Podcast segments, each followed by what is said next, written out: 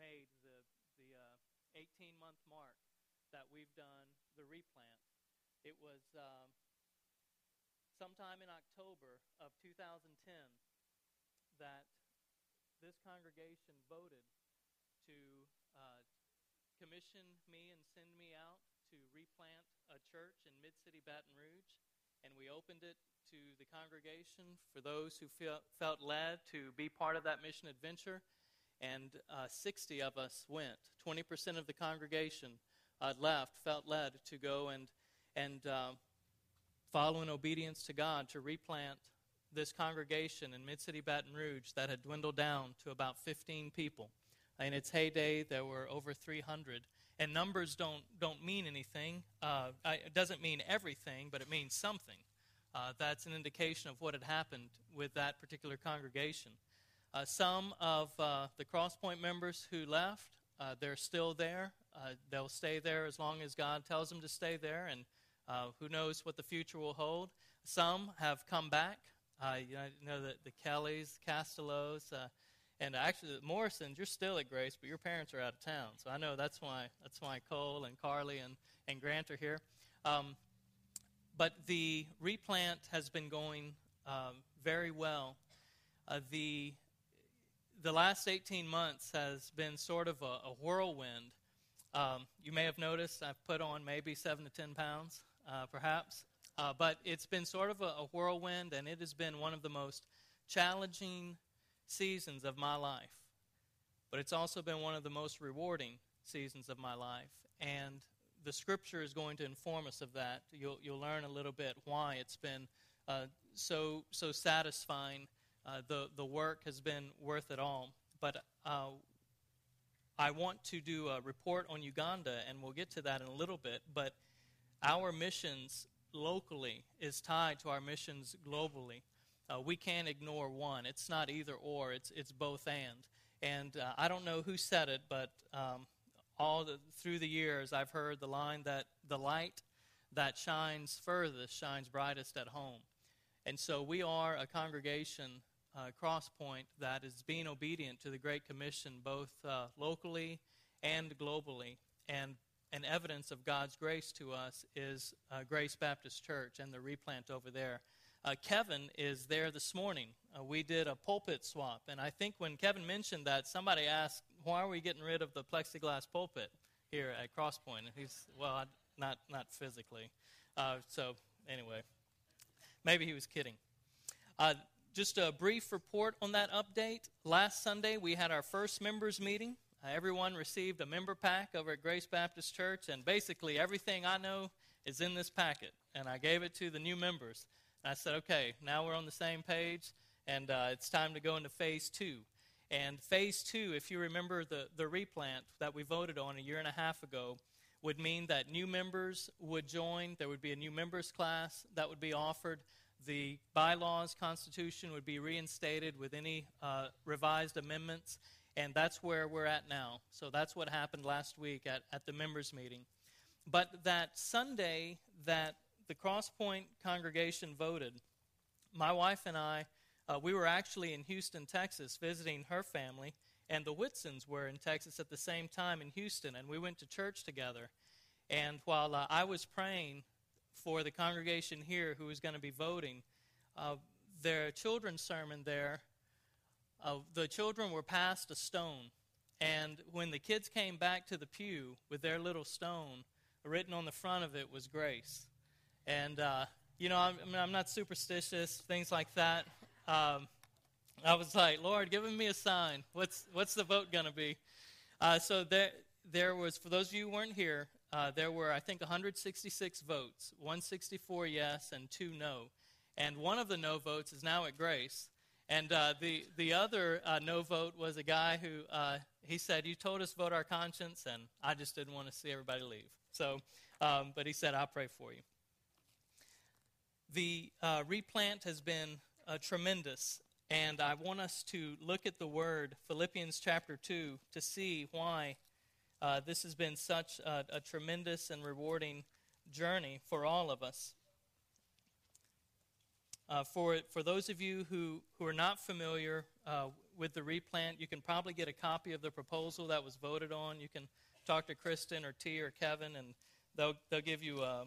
If you're a member, you can get a copy of that, and uh, just to be informed of what mighty work God has has been doing um, in the life of Crosspoint ever since its inception. As you're turning to Philippians 2, just want to give uh, just a, a, personal update. We're doing well. You can see Cynthia and uh, Ethan, Liam, and Aaron, and Rachel's uh, next door. When we first got to Crosspoint, uh, Aaron was 10 weeks old, and she'll start kindergarten here in the fall. So uh, this season of life, I turned 30 here at Crosspoint. It was a Wednesday night after um, the musical worship team practice. Wendy made some cupcakes, and uh, I thought, well, this is how I bring in my big 3-0. You know, eating cupcakes here in the bubble and uh, it was it was really great. So Cynthia and I are enjoying uh, this season of ministry with Crosspoint and at Grace, and uh, who knows what God will do. But I do beg on some days that He just keeps me here uh, in Baton Rouge, and we're going to see this in the text as well. Uh, one one bit of news that I uh, want to share is that Rachel, my Rachel, is going to be a big sister. Yeah, that's your reaction. Cynthia and I were like, "What?" we uh, we know how it happens, and we were responsible. We've done everything we know to do to be responsible. So it was uh, God's sovereignty, and we are we're excited uh, that God is is uh, choosing to be sovereign and entrusting us um, with with more children. So it is exciting. the water that we were drinking. No, sir. Uh, well, uh, anything else? That's probably about as personal as we can get. Oh, drop it? Okay. Stay on script. Right, get back to the text. Good word. All right, Philippians 2, verse 19. Let's read together. I'll read aloud and you, you read along. Philippians chapter 2, verse 19. The words uh, of Paul to this congregation. Now I hope in the Lord Jesus to send Timothy to you soon so that I also may be encouraged when I hear news about you. For I have no one else like minded who will genuinely care about your interest. All seek their own interest, but not those of Jesus Christ. But you know his proven character, because he has served with me in the gospel ministry like a son with a father. Therefore, I hope to send him as soon as I see how things go with me and I am convinced in the Lord that I myself will also come quickly. But I considered it necessary to send you Epaphroditus, my brother, co worker, and fellow soldier, as well as your messenger and minister to my need, since he has been longing for all of you and was distressed because you heard he was sick. Indeed, he was so sick that he nearly died. However, God had mercy on him, and not only on him, but also on me so that I would not have one grief on top of another. For this reason, I am very eager to send him so that you may rejoice when you see him again, and I may be less anxious.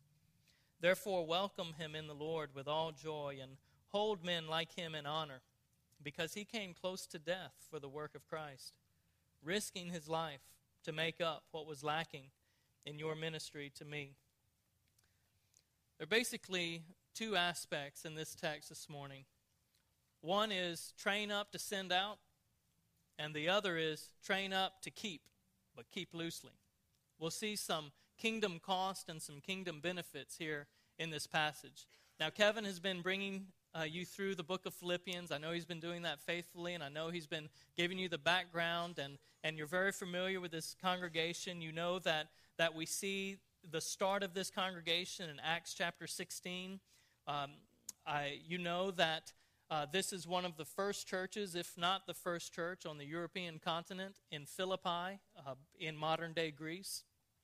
Uh, you know that uh, this, this congregation is a joy to Paul. Uh, you've, you've read and you've learned about how they've been partners with him. They are partnering with him in the gospel mission and in the gospel message. Uh, you, you know all of that, and you know how uh, Paul uh, taught this congregation to be humble like Jesus, to consider uh, the attitude of that of Jesus Christ. Though he was equal with God, he didn't consider his position with God as something to be used for his own advantage, but he humbled himself. And he humbled himself even to the point of death, death on a cross. And his obedience to the Father is why he was exalted. Now we get to the part of the letter where Paul has some things to tell this congregation, this beautiful, supportive, committed congregation. Paul is, uh, we're not really sure where he's at. I'm sure Kevin gave you the, the, uh, the theories are where Paul's writing this letter, but we do know that he is, is in somewhat of a prison. And we know that the end of his life may be uh, approaching.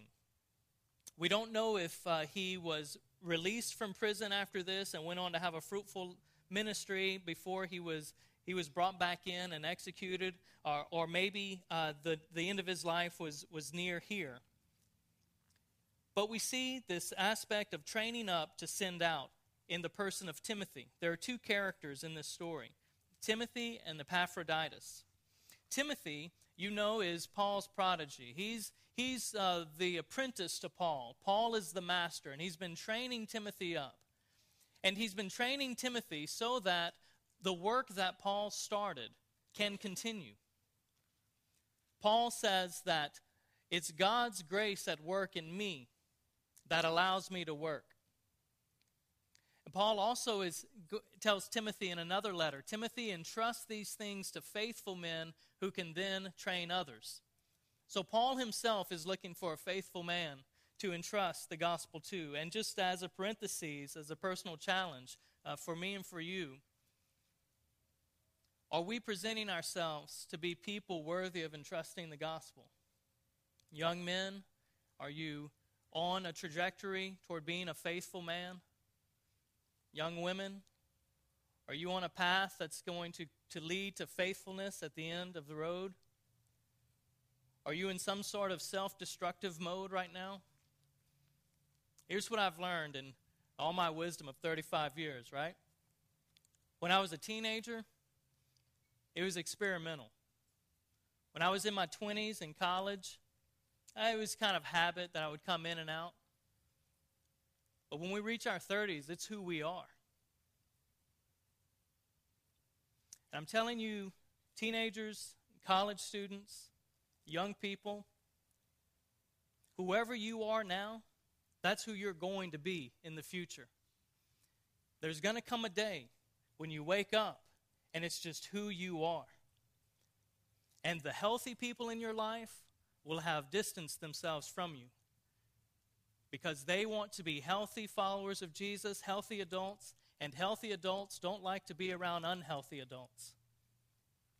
So, as Christians, I want to ask, and Lord speaking to me, and I pray speaking to you, am I proving myself to be a person worthy of entrusting the glorious gospel to?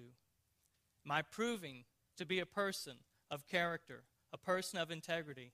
And I beg, I beg by God's grace that He would be kind and lead you to repentance, and that any self destructive behavior that you're on, which is a nice way of saying sin, that any sin in your life, that you would repent, you would confess, and trust the sovereign Creator, the love and mercy of God, that when we confess our sin, He is faithful and just to forgive us of our sin. The songs we sang were so beautiful.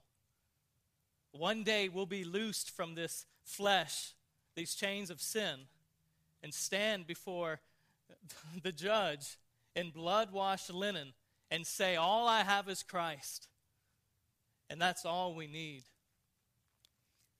Paul has been teaching those very same things to this guy, Timothy. But his purpose for training Timothy, look in verse uh, in verse 19. We'll just kind of walk through this uh, so that uh, we have time to, to go through the Uganda report. Look in verse 19. Here's Paul's hope. I hope, I hope in the Lord Jesus to send Timothy to you soon. Now, why is Paul wanting to send Timothy? Is there some kind of instruction that needs to go on? Is there some kind of correction? Is Paul upset to say, now don't make me send Timothy?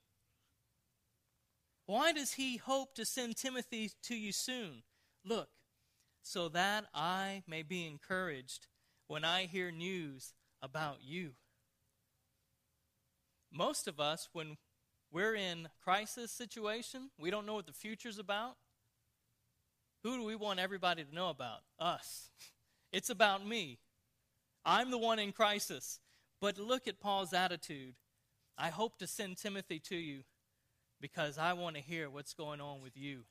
I want to hear the news about you. Why Timothy? Verse 20. I have no one else like minded who would genuinely care about your interests. This goes back to Timothy being a man of integrity, a man of character. There is no one else that Paul trusts like he trusts Timothy. He says, There is no one else who has the same mind that I do. I know that he will genuinely care about your interests. He's not out for selfish ambition, he's out for the kingdom. And he says, even in verse 21, he acknowledges most people, they seek their own interest. They don't seek those of Jesus Christ. Verse 22 But you know Timothy. You know his proven character because he has served with me in the gospel ministry like a son with a father. Timothy has been trained for the purpose of being sent out. And he had some, some very challenging assignments from his mentor, Paul. Because of Timothy's proven himself to be a man of integrity and a man of character, because Timothy is like minded with Paul in the mission and has the same regard for congregations, in verse 23, that's why I hope to send him as soon as I see how things go with me.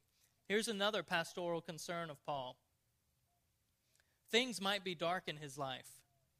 The end might be near, but Paul doesn't say that in a letter. He wants to say it in person.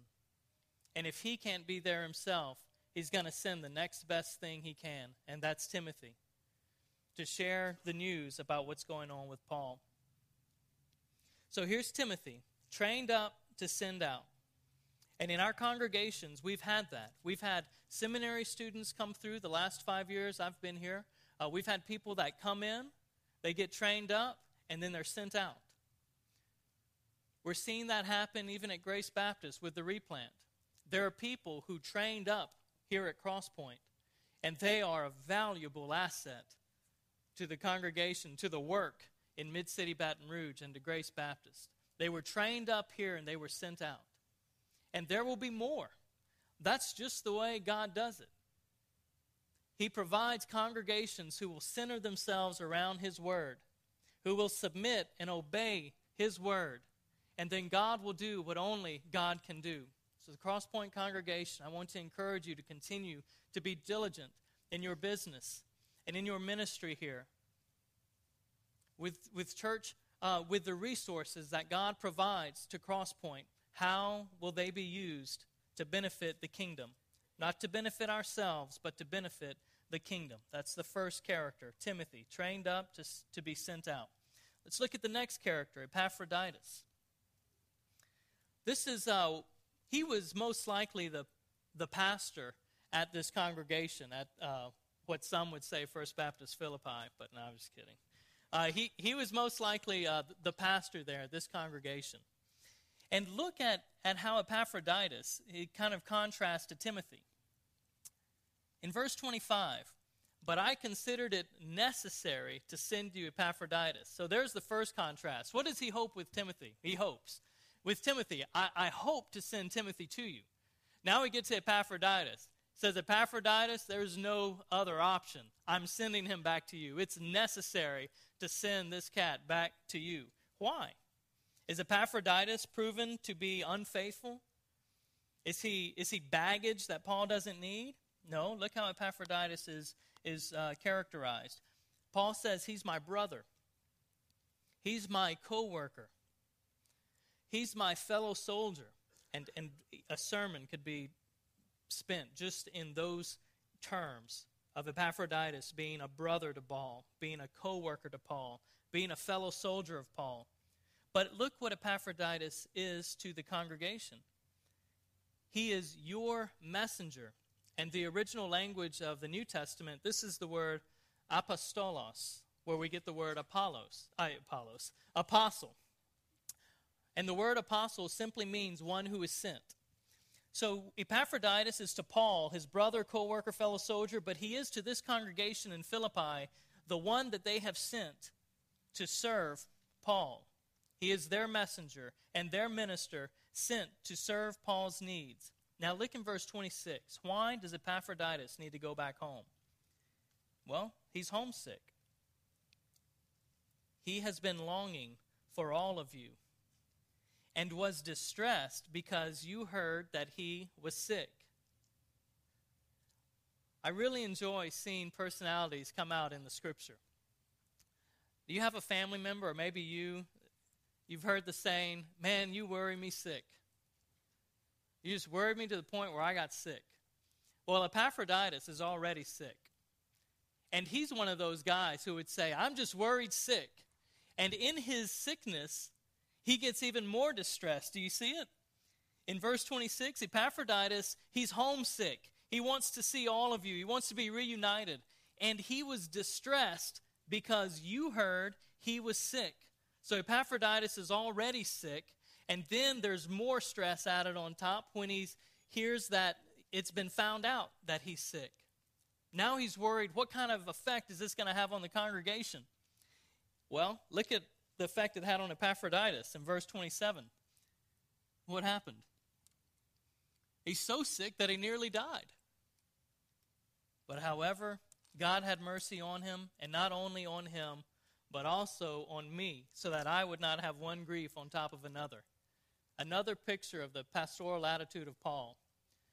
He would have one grief of losing his brother, co worker, fellow soldier, Epaphroditus, then he'd have another grief of a congregation that's grieving over the loss of one of their pastors. And so Paul was grateful to God that it, Epaphroditus was, uh, his health was restored and he was going on. This training up to keep loosely, we see the first kingdom cost here. There's a cost to advancing the kingdom of God, and it's relationships. I, as I look across this room, and I, I saw many of you last night, I, we celebrated uh, the marriage of Stephanie Tucker to Luke Werner. As I look across this room, there, there are things I know about many of you, just deep personal things. And there, there is a depth of relationship that I have with many of you. And I hope you'd feel the same way uh, about me, that you know many personal things about me. And in spite of that, you love me. There is a cost to relationships. Some Sundays, it's difficult to stand before another congregation when the relationships have been here. Those first few months were very difficult. People I don't know, dynamics I'm not sure of. Here, I knew. And I remember telling one of the uh, older grace members when she asked one day, uh, why do we why do the old have to give way to the young? I'd been very patient up to this point. And I said, Miss So and so, there are 60 of us who are happy to go back where we came from. We know it, we love it, we're loved. We're just being obedient to God. Are you speaking on behalf of yourself or the group? She said, Well, we're, we're, I'm happy you're here. We're, we're happy you're here. It's okay. Now let's move on.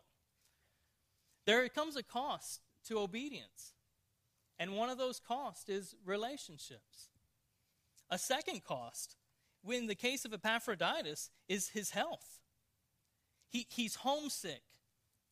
And somehow he gets sick, and we don't know what this illness is. And then there's the additional stress of knowing that his, his people know that he's sick and they, they are concerned about him. This cost of health.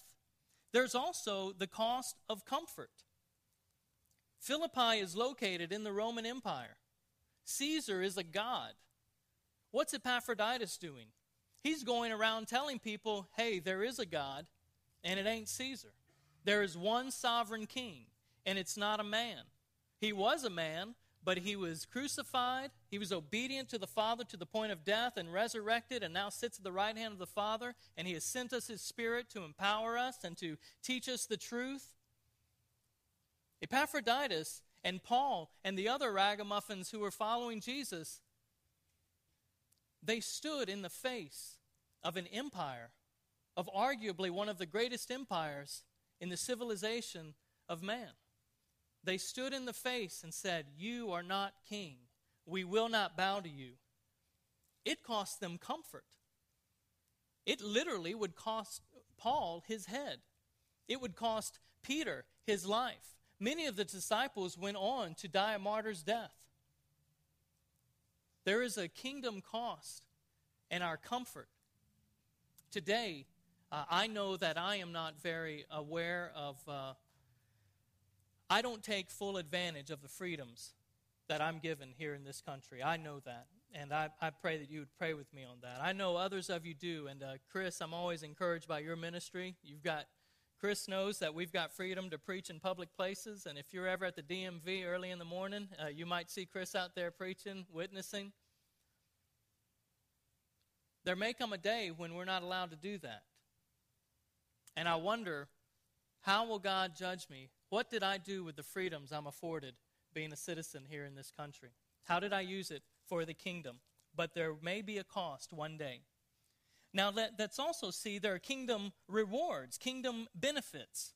Look in verse 28. One of the benefits is relationships. Right? I, I just said, well, Byron, you just said it's a cost. Well, it's also a benefit. Welcome to the paradox of Christianity. Verse 28 For this reason, I am very eager to send Epaphroditus so that you may rejoice when you see him again. You see that benefit of a relationship? And I get this. Being here even this morning is a very exciting for me. I rejoice to see your faces. I rejoice when we're able to combine ministry and do things together, the Grace congregation and the Crosspoint congregations. I rejoice to see your face. And look at Paul, too that I also may be less anxious. Here's Paul saying, Look, take Epaphroditus back. This brother, he's sickly, he's, he's a worrywart. I'm going to be less anxious when Epaphroditus is, is out, when he's, when he's back at home where he belongs. But we see this kingdom benefit of relationships that though we may be apart, there are times when we are together. And of course, verse 29 uh, talks about the way that those that are trained up to keep. We welcome him in the Lord with all joy and hold men like him in honor. I also want to say to the uh, Crosspoint congregation that I, I know of no other church that displays so much honor and love towards its leaders. Now, I'm not saying that uh, for it to be empty words. I mean that. Even personally, when we celebrate communion, I called Miss Linda to ask, what, uh, what kind of bread are we going to have? She said, There's a full piece of pita bread because I know you like to tear it. And I asked AJ to give a full piece of pita bread. I, that may sound silly to you, but you don't know what that means to me as a minister that kind of care, that kind of, of honor. And I can speak for all the guys that I've served alongside here at Crosspoint, they would feel the same way. So we see the kingdom rela- benefit of relationships. Now look at verse 30. Here's another kingdom benefit there's eternal significance. Epaphroditus came close to death. For what reason? For the work of Christ. Again, we don't know what illness Epaphroditus had, but he came very close to death. And the reason Epaphroditus went out was to advance the kingdom, the work of Christ. He risked his life to make up what was lacking in your ministry to me. So, the challenge for us from, from uh, this verse is what are we doing to advance the work of Christ? How are you advancing the work? How am I advancing the work? Are we pouring ourselves out? Uh, one of the Greek words means to, to work toward exhaustion, to exhaust myself for the kingdom of God. It doesn't mean burn out for the kingdom of God. It doesn't mean neglect your family for the kingdom of God. But it means to, to gather my family and for us to, to work with eternal significance in mind. Not just for temporal gain, but how can we use our earthly gains for heavenly advancement? So, those are the bullet points that I want to leave you with in finishing Philippians chapter 2. We see Timothy being trained up to be sent out. That has happened here, and I'm praying that it continues to happen here.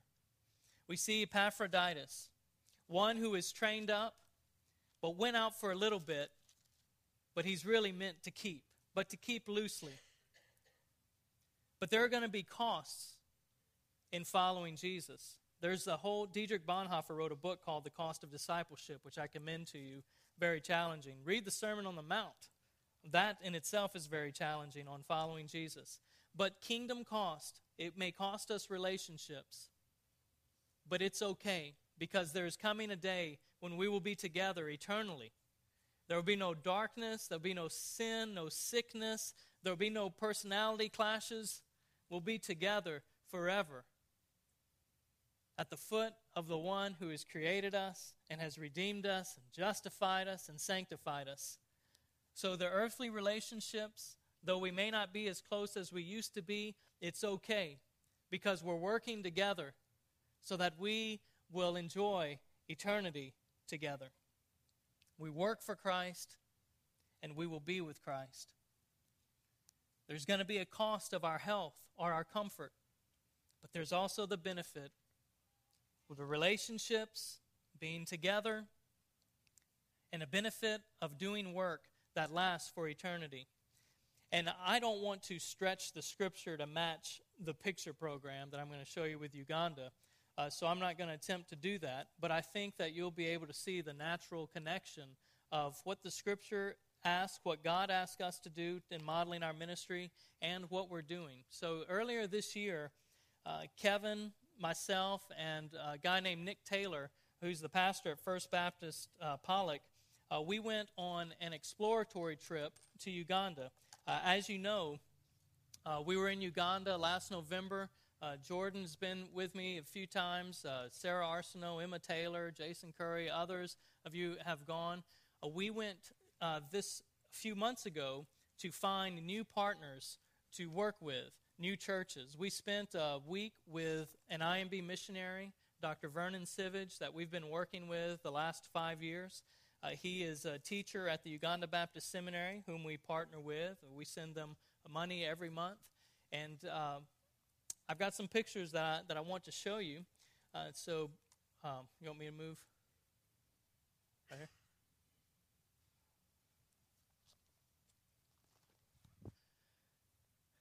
All right, Bernard. Let's start with uh, with one picture, or with the with the first picture. All right. I thought, man, you know, from intern to associate pastor, you guys are wearing him out, you know, Kevin. But um, I told Kevin uh, this was going to be the first picture, and he said, thanks, man, appreciate it. But uh, this is us uh, in, in a car. Uh, we're taking a long journey to, to three villages. Uh, well, uh, two villages and one town. the names of the places, you, you won't remember them, but Budaka, Pallisa, and Kariki. Okay? Uh, do you want to say that? Budaka, Pallisa, Kariki. All right, Bernard, let's go uh, to the next picture. Uh, this is Bugiri Baptist Church. This is who we've been partnered with for the last uh, four or five years or so. This is their new worship center. Uh, they have, we helped them raise funds to build this, and I think we put the roof on it, and it's a beautiful facility. And so that's what it looks like now. And when we go back in November, they want to have a building dedication. Okay, let's go to the next one. Uh, hey, can we kill the lights? Thanks, guys. Maybe it'll make it easier. And these uh, long fluorescent. Wow, there we go. That's inside uh, Bugiri Baptist Church. That's still a dirt floor, and they're raising funds to uh, make it uh, cement. this group of people, they're called the Happy Family. Their, their tribe is called Karamojong. They're known to be uh, liars, to be thieves, to be, uh, they, they uh, molest their children, they don't work, they scavenge, they send their children out to the garbage cans every day to, to scavenge for food. And these children have been involved at the ministry at Bugiri Baptist Church. The Karamojong moved into town and settled, um, quote, on the other side of the tracks. And they settled in the corner of town where nobody uh, would, would uh, engage them, everyone would ignore them. But Bugiri Baptist, on our trip in November, we went there and we, we led Bugiri Baptist to engage uh, this tribe, the Karamojong, And as a result, the children have come to the church and now they don't call them the Karamojong children because of the connotation that the word Karamojong has. Instead, they have nicknamed them the Happy Family because the children are happy now. Uh, their bellies are full. They're starting to go to school because of the support that we give to the Child Support Center there in Bugiri. All right, Bernard. Uh, this is uh, Nick. He's going off to preach. That's Jackson on the right. We've helped him with his a seminary study some. That's a Boda Boda is the name of the motorcycle. And the reason is it comes from border to border. If somebody needed to travel from border to border, the cheapest way to do it is by motorcycle. And so slang, it's just called Boda Boda. So this is uh, Nick getting on a Boda Boda to go preach, and he took about a 30 minute ride. And if you're wondering where Jackson sat, it's right behind Nick. so they ride three easily uh, with a child on front sometimes. Okay? This is uh, Budaka. This is Budaka Baptist Church. Uh, Bernard, let's show one of those videos of Budaka Baptist Church. And uh, this is their worship center, and it's located right on the outskirts. Uh, well, it, it's in a village.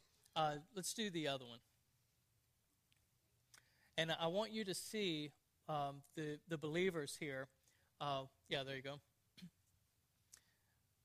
They're getting ready to build. These are bricks. And the way the bricks are formed, uh, they go to ant piles or termite piles and uh, oh, oh, fill it with water, make mud. These are mud bricks. And then wood is inserted. There are fireplace openings. Well, it looks like fireplace openings underneath the bricks, and they'll burn for three days or a couple of weeks, and they fire the bricks just like a kiln. And then the bricks are as hard as any construction material uh, that, that we have here in the United States. Those are 10,000 bricks in one pile. That's 20,000 altogether. 10,000 right here on the left and another 10,000 on, on the right. And they're going to use those bricks to build a wall you can see that currently that there is no wall, and where there is, that's just banana leaf that's been draped uh, as a wall.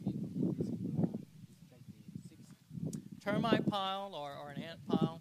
Yeah, the, the termite piles are very tall there, and that's where the, the red dirt. And so I'll just go in and mix water to make mud and form bricks, and then stack them and fire them. Okay, let's go back to the pictures. Now, these are the reason I'm, I'm giving you these pictures. These are three sites that uh, Kevin and I and the missionary, through, through praying and discerning, we believe these are the three sites that the Lord would want us to partner with next. And the question is to what extent? And that's going to, to be given to the, to the congregation here. But uh, here, Vernon Sivage, the IMB missionary, and uh, Pastor Richard, they're uh, drawing plans right now on how to build the building right there in the dirt. Okay? This is Pallisa Baptist Church. That's Pastor Simon. He's a very tall man, and one of the members of his congregation built a podium for him uh, that if, if I stood behind it, the top comes to about right here. He's, he's a very tall man. Uh, both Pastor Simon and Pastor Richard, they were uh, not born to Christian families. And in fact, uh, their fathers have multiple wives. And uh, Pastor Philemon, who we'll see in a little bit, he has 24 siblings. Uh, with uh, his father has multiple wives. But this is um, Pastor Simon at Pallisa Baptist Church. He is he's earned his master's degree at Uganda Baptist Seminary. Very well educated man and a deep the, uh, theologian. Okay, Bernard, let's go to the next one. This is inside of their worship center, and you can see that there is a roof shelter. And you also see that there's a brick wall around that roof. Now, uh, Lee, you're a home builder. What happens when the roof is inside of the walls and it rains? so it floods. The rain drains onto the floor, and now that there are walls, uh, you know, it floods. But it's not that they didn't think of that. It's because to have some shelter from the sun and the rain is better than to have no shelter at all. People tolerate the, the water just flowing by or bailing the water out uh, of the doorstep because the doorstep, also the threshold, is built up. At this church, uh, we have the opportunity to help them get a permanent structure, just like we do at the previous church that you saw. Now, both of these pastors, they are, and the congregation, they are uh, raising their own money and they're doing their own work. You saw the bricks at the other church, and I've, I've got word recently that they've already started to put those bricks around. Okay, let's go to the next one. This is on our way to the last site, Kariki. It's a village that is in a, uh, the northeastern part of Uganda, uh, near the Kenyan border. I asked Vernon, the missionary, I asked him, Where's a place that you've always wanted to go, but you never got to? What's the dream place? What's your dream by the time you leave the mission field? Where would you want gospel presence? He said, There's this village named Kiriki that I've always heard about, but I've never been to. I heard we used to have Baptist church there, but it's located in a region that was wiped out by some of Idi Amin's forces. This, uh, he was just an evil ruler in Uganda in the 60s and such. And in the late 70s, this place was wiped out. He said, I would like to go there and have gospel presence there again. I said, Well, let's go. That, that's where we're going to go. And he said, Well, all, all the other churches want to work over it. I said, We're not all the other churches. Let's go. So this is on the road to Kiriki. Let's go to the next picture. Uh, this just shows more of uh, the landscape and the terrain of this part of Uganda. You can see it's very mountainous, and we're taking this dirt road uh, over over this mountain. Okay, that's the dirt road that we're driving, and we're headed to that saddle. You see the saddle in the mountain in the in the background. That's where we're headed to. These are some goats. Uh, all right, Bernard, let's do that that uh, other is there a goat video? Just want to show you what what a normal uh, drive looks like. And uh, coach, you can sponsor goats in Uganda as well as Mexico.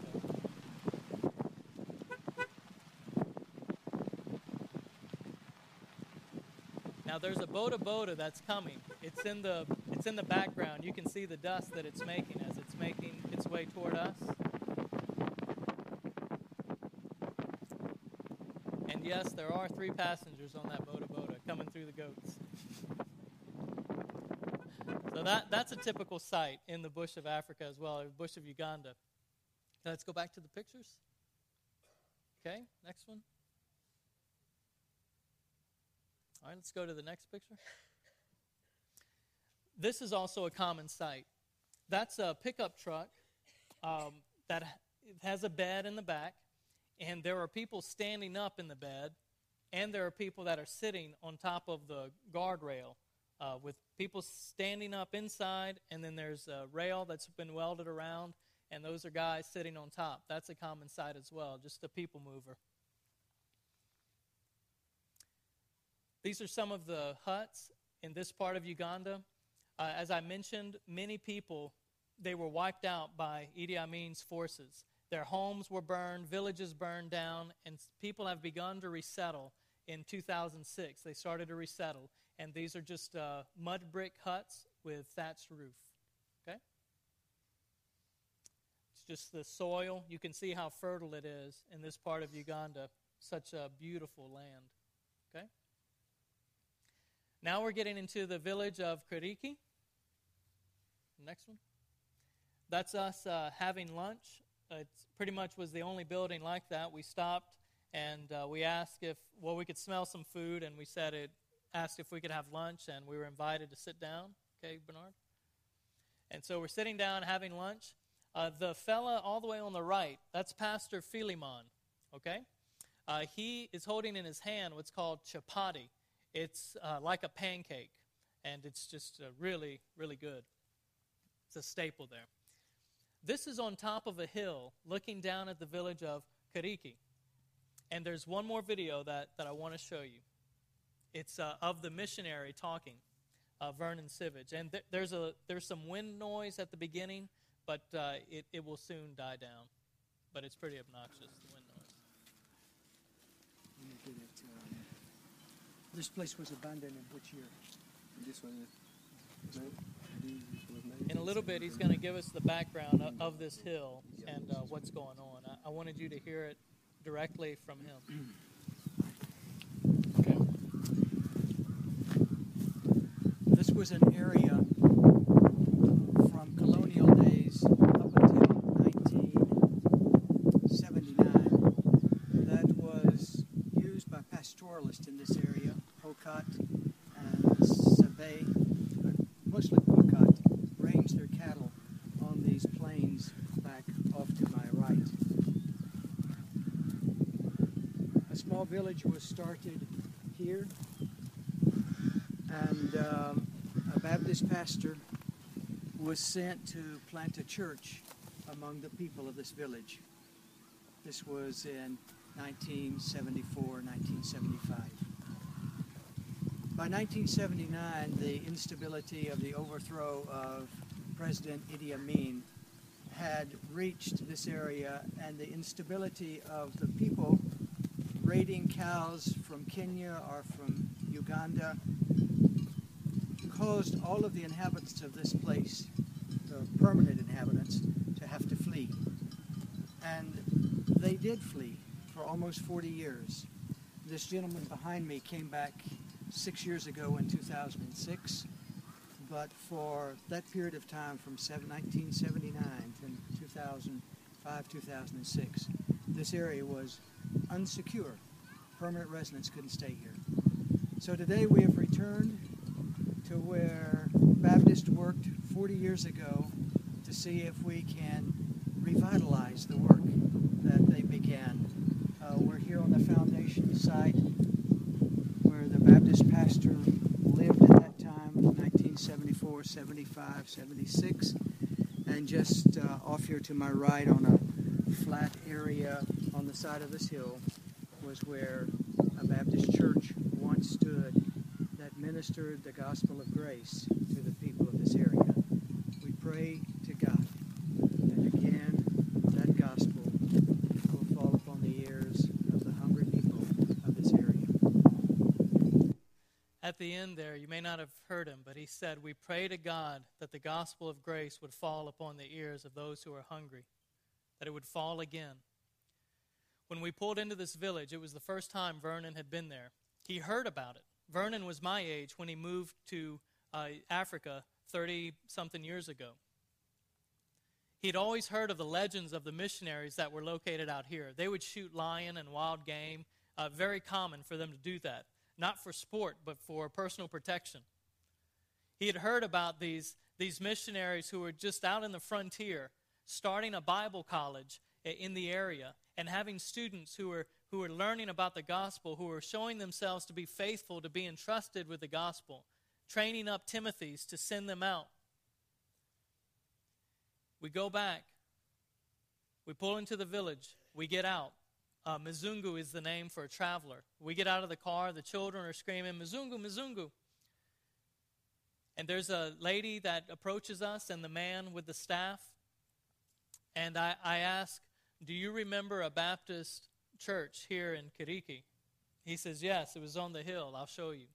We walk up this hill. And this is a view from, from on top of that hill. While we're standing there, and, and that's when I recorded Vernon, I said, Vernon, why don't you tell us a story here? That's what you just heard. Shortly after this, a woman comes up. And uh, Bernard, go to the next picture. And the next one. And the next one. there's a woman right in the middle standing there uh, between uh, Kevin and Nick. She comes up to us and she says, What are you doing here? Vernon says, Well, I'm a Baptist missionary from Jinja, and we knew that there was a Baptist church here, and we wanted to see it. She said, Have you come to rebuild the church? You know, and I looked at Vernon. Yes. He's like, Yes. and she said, This grandfather this hill belonged to my grandfather, and he gave it to the Baptist. Uh, to build a church and to worship here and to, to preach the Bible, and he had a house here on the hill. She said, My grandfather gave it to the Baptist, and so it's going to remain uh, with the Baptist. Now, that was very exciting until we got back to the bottom of the hill, and word had spread what these Mzungus were up to.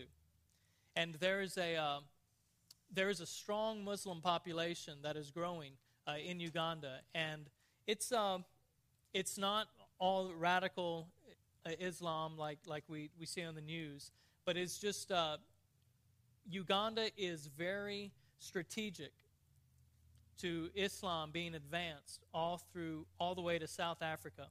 Uganda is a barrier right now, and Uganda Baptist Seminary is one of those uh, tools that are being used to prevent false gospel from being preached all over Uganda. Kariki is strategically located. It's a place of resettlement, and it's also located on the border. Only the brightest and best can be trusted to proclaim the gospel there. Pastor Philemon is also uh, has graduated from Uganda Baptist Seminary, has earned his his MDiv, I think, even through uh, Southeastern. Uh, there's a partnership there. That's another sermon, which is beautiful. Pastor Philemon, his father used to herd cattle in these fields, and his father was slaughtered, and all of his cattle stolen. Philemon uh, did not grow up a believer. He did not grow up in a Christian home. He was saved by God's grace, converted, empowered with the Holy Spirit, called to ministry, and now Philemon is going to go back to the place where his father was killed, was murdered, brutally murdered. And Philemon is going to bring the gospel to the same tribe that took his father. There is no natural explanation for that. We see in the scriptures that there is a cost of discipleship and there is tremendous benefit and reward. So, Kariki uh, is, is a place that I believe God is calling us to, to uh, partner with. It's, it would be another five year partnership like we've had with Bugiri, and more details will, come, will come out. I just wanted to present to you what, what we found. Uh, Pallisa Baptist Church, they've got a very gifted pastor. They'll just need help with some physical resources. Budaka Baptist Church, uh, they need help with some physical resources, but also with us going and helping to do pastors training like we've done at Bugiri, do vacation Bible clubs, uh, Bible schools, do ladies conferences. So those are the three areas that that uh, we saw that the missionary felt led to bring us to, and we saw some other things, and we met with other people. But these are the three that that uh, Kevin and I were both drawn to, and the three that I wanted to present to you today. And we thought that it was fitting. This passage of Philippians, where that would have been preached today anyway, we thought it was just very fitting to do the pulpit swap today to show uh, Timothy, Epaphroditus, how God builds the kingdom through his people, and then to show you uh, what, what we have been doing and what we are doing in Uganda. Bernard, I think there may be just a couple of pictures left uh, just some, some shots of uh, this is a classroom. Uh, this is me taking pictures through a window. Just scroll through those, Bernard. Some kids are coming in. Okay, next one. Next one. Uh, next one. The kids, the classroom's filling up, right? Gayan, is that your ratio of children in classroom? There, there's the uh, school right there. That lady on the right, she's the one whose grandfather owns the hill. I told you about the hill. I started to tell you that that there's word spread like wildfire that the Mzungus wanted to um, put a Baptist church there, a Protestant church, to preach the gospel. And the, one of the town elders got very upset. And the uh, town elders are going to have to discuss this. And uh, I, I told the, uh, the strong, uh, the guy who is not a Christian, who felt very strongly against us building up there. I told him that you can have the hill. God's kingdom is not of this world. One day, every mountain and hill will be made low, every valley will be raised up. It'll all be straight, and it won't matter. You can have your false gospel on top of the hill. We'll preach the gospel of Jesus Christ, and the hill will one day fall. So it doesn't matter that physical hill or not. What matters is the gospel of grace is proclaimed in Baton Rouge, in Louisiana, the United States, North America, and all people groups, all ethnic communities in our city and in the world. This lady, she's a Christian, and she's training the children at her school. You can see that uh, the structure of the school is just brick, I mean, uh, sticks kind of woven together to act as, as a, a weave, as studs, and then it's stuffed with mud. And on the outside, mud and dung will be, will be spread to, to act like stucco. That man in the red shirt came up to the missionary. This man is a graduate of that Bible college that was started 40 years ago. And uh, so we've got somebody who can, who can teach the Bible there to help uh, Pastor Philemon. That's, uh, that's an oven uh, with, with uh, wood at the bottom. This is the Uganda Baptist Seminary. They're building a new uh, facility, a new classroom. That's a scaffolding structure right there. Casey, is that what Brand uses uh, for scaffolding? It's just some, some logs tied together. All right, the next one. Uh, this is a guy in the city on a boda boda carrying bags of charcoal and a bunch of bananas. This is uh, boda bodas in the city. That's a common mode of transport. It's another shot of the city. And there's uh, Bugiri Baptist Church again. Well, I know it's probably been an unusual, particularly if you're visiting today. This has been a very unusual uh, um, sermon slash presentation. Uh, please come back next week and listen to Kevin preach. He's a very gifted preacher. Uh, and Crosspoint congregation, that's kind of uh, the report from your missions pastor. Um, it's really a, a, joy and pleasure for me to, to be here this morning, and I've said all of that already uh, in the sermon flowing straight from the text. We're going to have, uh, of course, uh, communion, and it's an honor for me to, to uh, lead that. And I want to ask the deacons to come up uh, at this time as we prepare the table. It's a privilege